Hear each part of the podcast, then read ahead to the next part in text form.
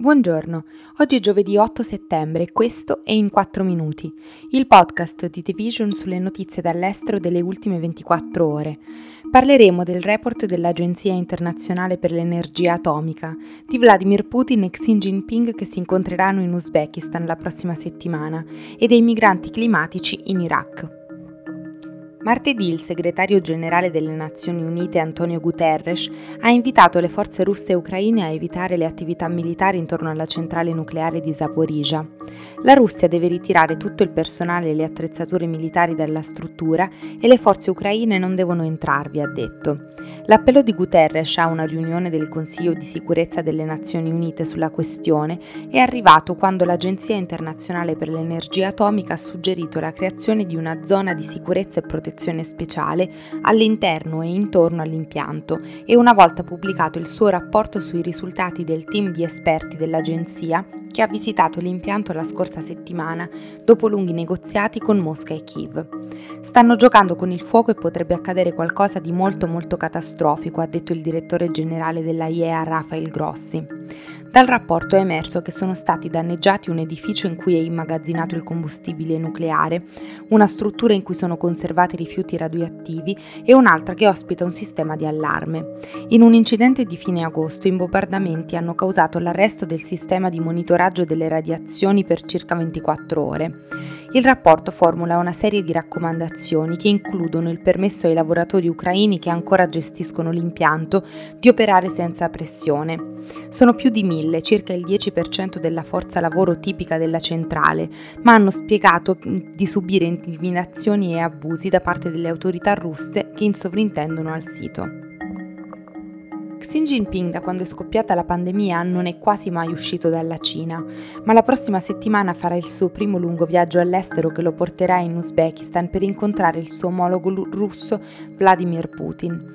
I due si incontreranno per la prima volta dal vivo dallo scoppio della guerra della Russia contro l'Ucraina.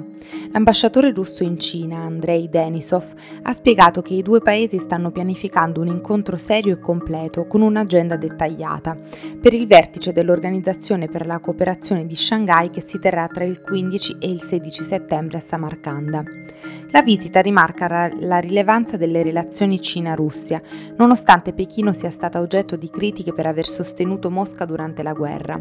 A febbraio, settimane prima che le truppe russe invadessero il vicino, Putin ha visitato la Cina partecipando all'apertura delle Olimpiadi invernali di Pechino. Inoltre, lui e Xi hanno firmato una dichiarazione congiunta in cui si legge di una partnership senza limiti e si traccia una visione comune per un nuovo ordine internazionale che non sia dominato dall'Occidente.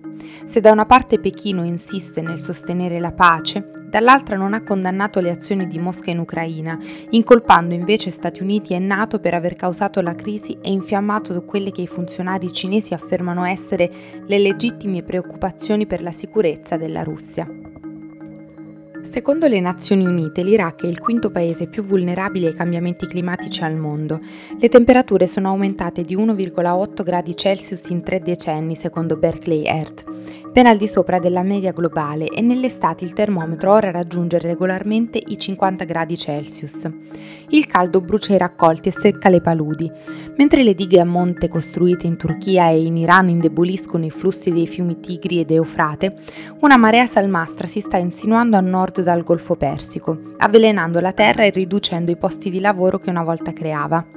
In Iraq, soprattutto nel sud, il cambiamento climatico sta costringendo le famiglie a svendere il bestiame e a fare i bagagli per recarsi verso i centri urbani, come la città più grande della regione più meridionale del paese, Bassora, in cerca di lavoro e servizi migliori.